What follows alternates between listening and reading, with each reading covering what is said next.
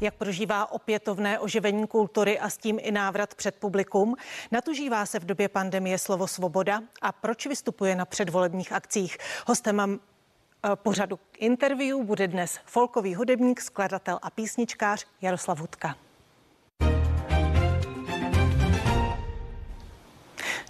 Dobrý den.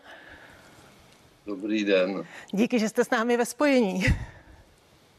Ano. Jak jste strávil eh, léto? Užíval jste si ten návrat právě před publikum? No, ten návrat před publikum jsem si užil docela dobře. A bylo to teďko prudce začátkem srpna.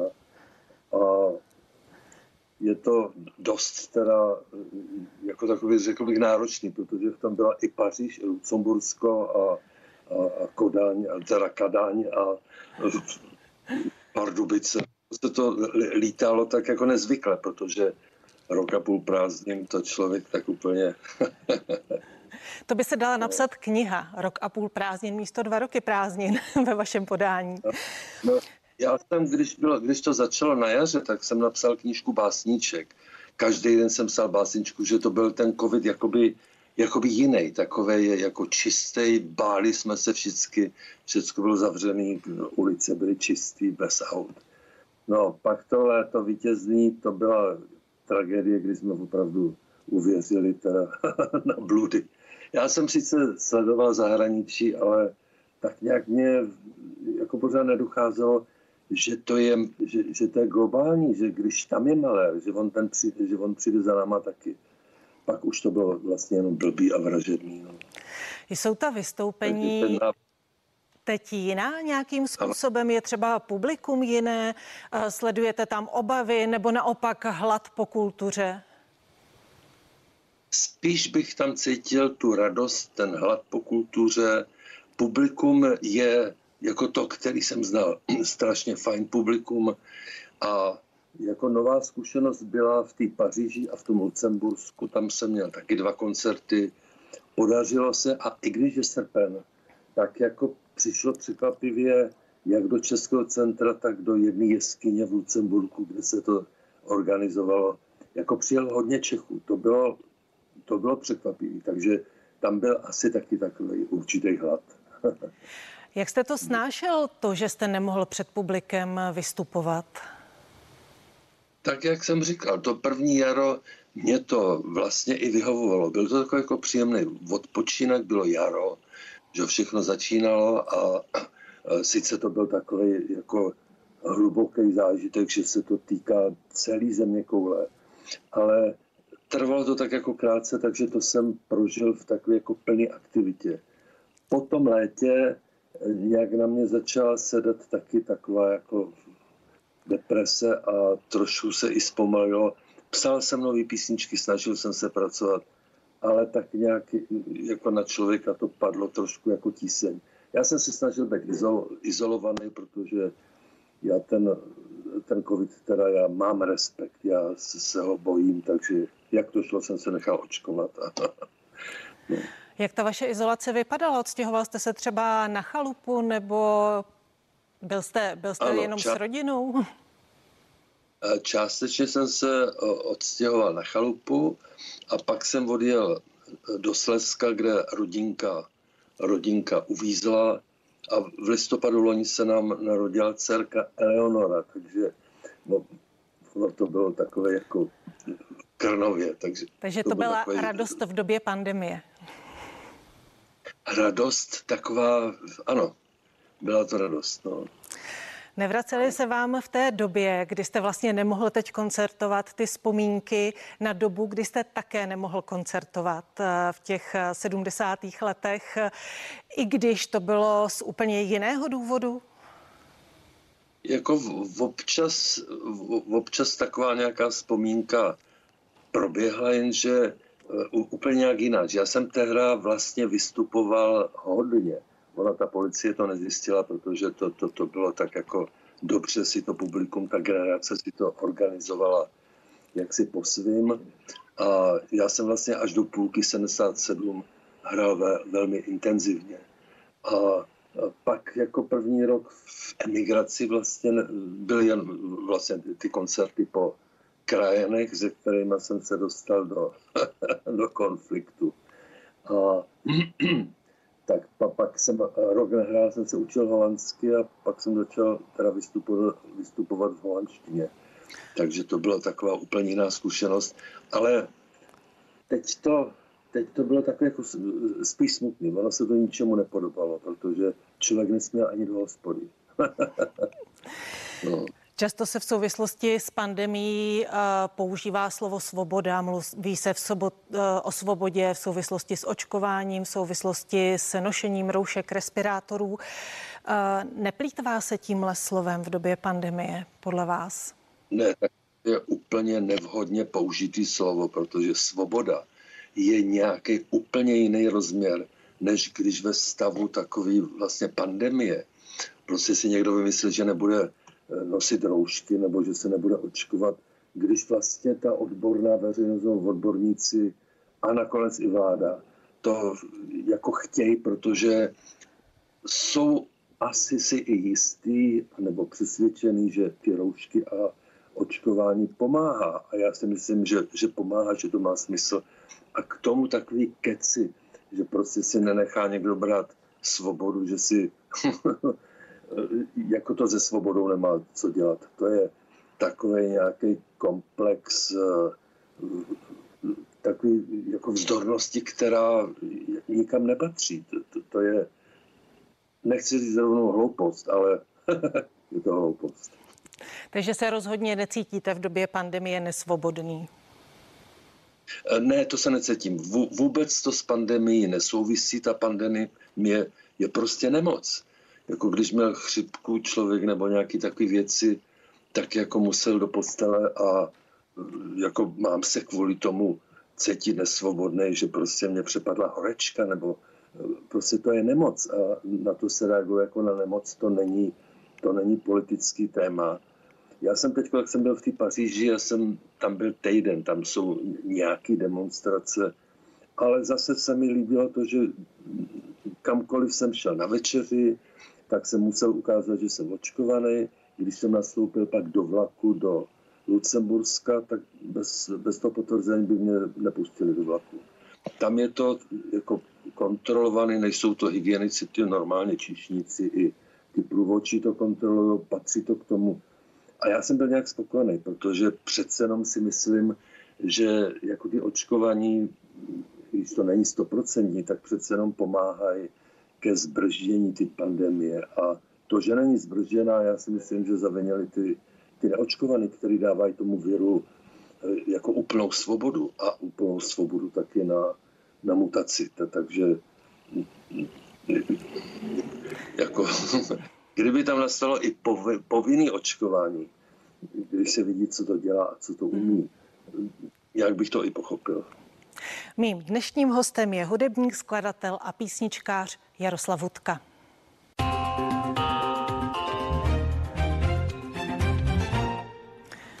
Když jsem se na vašich internetových stránkách dívala na eh, plány vystoupení, měl jste tam plán eh, vystoupení i v projektu Srdce pro Václava Havla čem vám Václav Havel teď nejvíc chybí? Je svou přítomností, protože to byla opravdu osoba, kterou šlo následovat.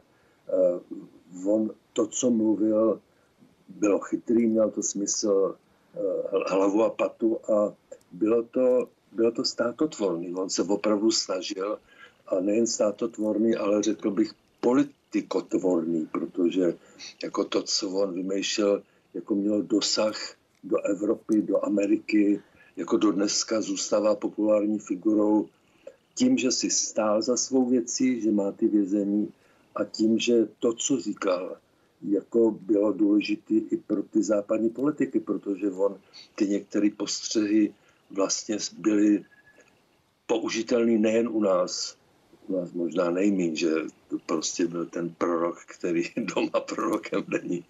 Ale je to do dneška uznávaná velká světová politická osoba. Dalo by se říct, Dalo by se říct, vy osobně, v jaké situaci si na něj vždycky třeba vzpomenete? Nebo na jakém místě?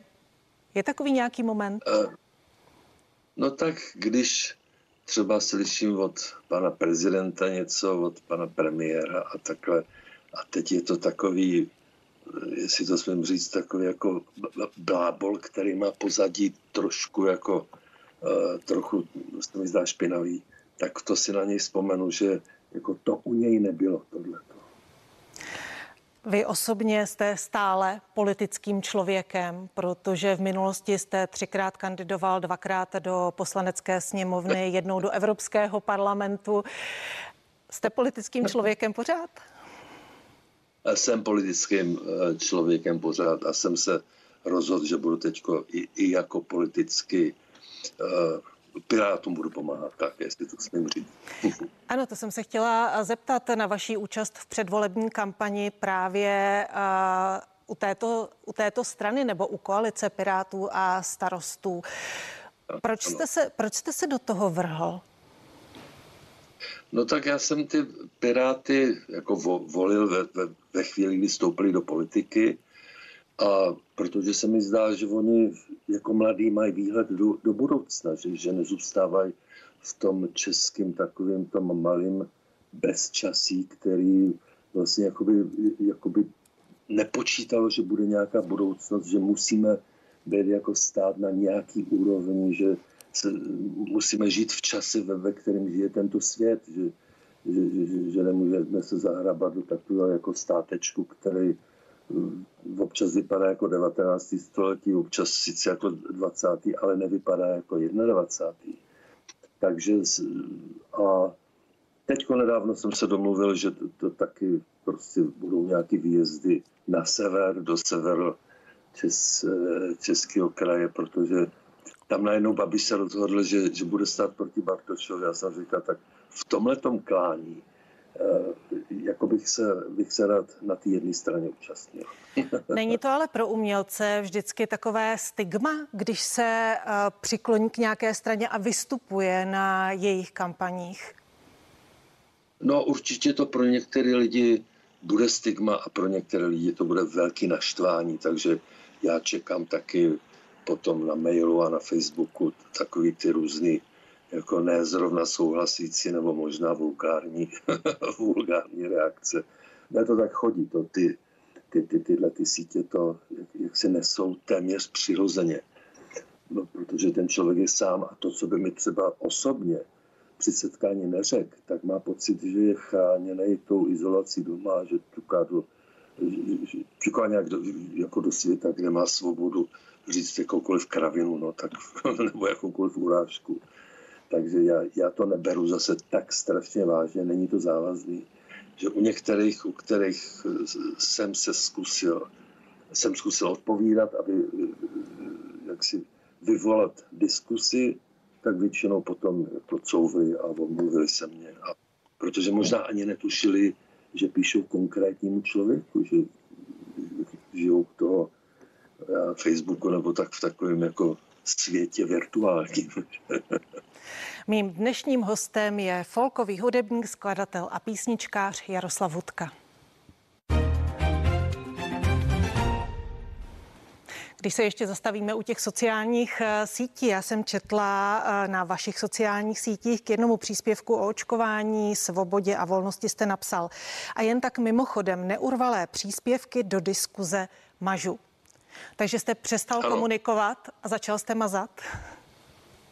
Eh, no, při této diskusi zřejmě to upozornění zafungovalo, že i když je tam asi 300 odpovědí, eh, některé byly takové jako, jako jiný názor, ale to tam nechávám jako jiný názor ctím, nectím vulgaritu.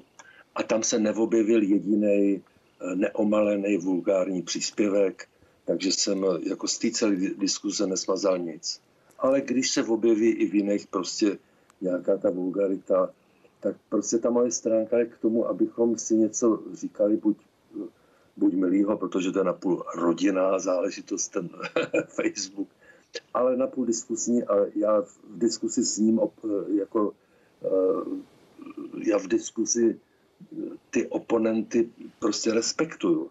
Ale jako musí to být, mít nějakou tu úroveň a ve chvíli, kdy se začne rovnou tykat a ty hovado, ty, co si zase myslíš, ty havloide a takový, no tak to smažu. Jak vnímáte tu uh, atmosféru ve společnosti vlastně necelý měsíc a půl uh, před volbami? Uh, graduje to nějakým způsobem? Vidíte to i třeba na těch příspěvcích, na sociálních sítích, na těch komentářích? Jako cítit to je, protože bylo velké očekávání jako zásadní změny. A teďko se lidi dostali do váhání, jestli k té změně dojde, protože všichni začínají prostě pracovat na, na, na ty svý na ty svý propagaci a teď někteří jsou prostě silnější, bohatší, mají za sebou šikovný týmy, takže tam se ukazuje, že mají jakousi výhodu, že umějí uh, prostě jako, s jakousi přesilou a uh, jako vymyšlenou, prostě, že, že to mají lépe vymyšlený než ty, který takhle vybavený nejsou. Takže tam ta nejistota nějaká teď je cítit.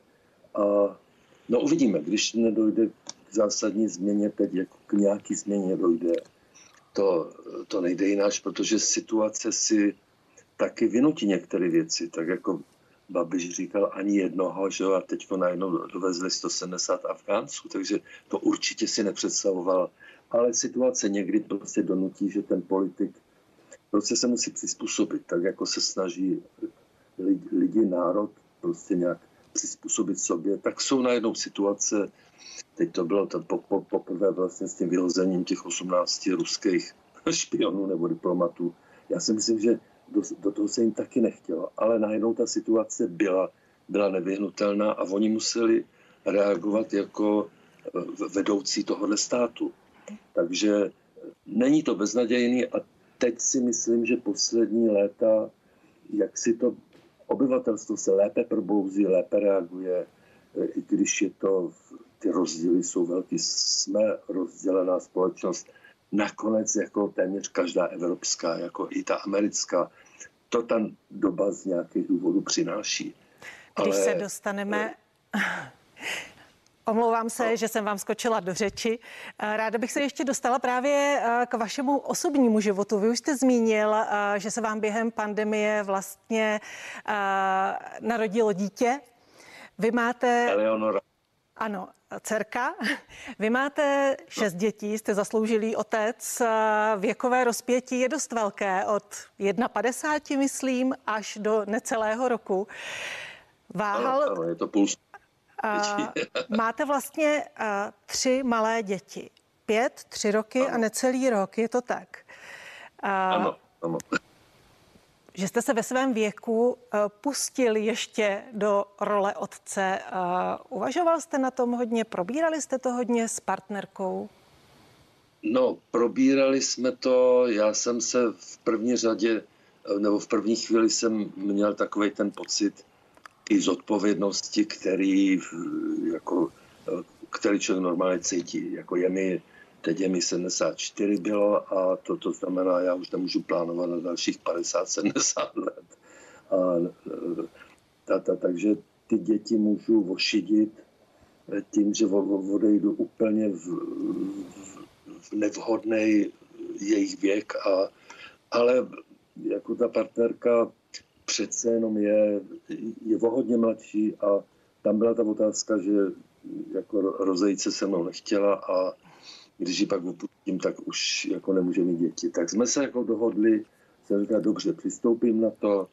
Četl jsem tehdy životopis eh, Tolkiena, toho autora Pála prstenu, ten přišel o tátu ve třech a o mámu v jedenácti.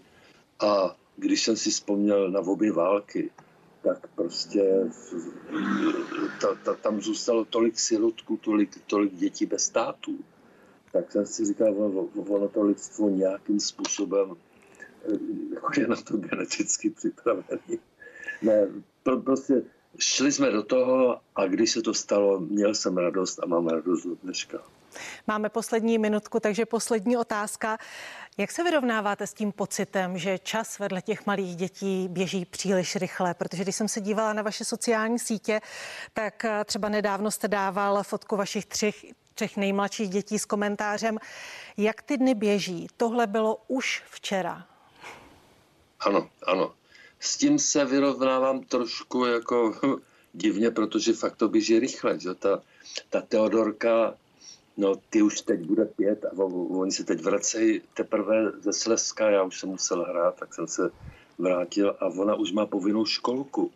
A to je pro mě takový jako šok, že najednou už jako my ztratíme v té rodině, přestane být naším takovým jako hřejivým, nechci říct majetek, majetkem, ale něčím takovým tím, co patří nám vlastně.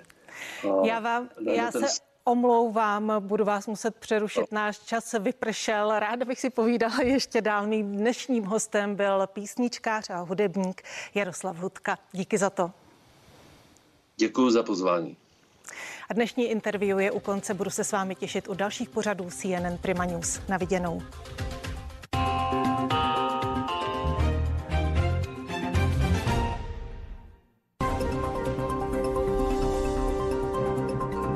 Krimi zprávy přinášejí svědectví o situaci.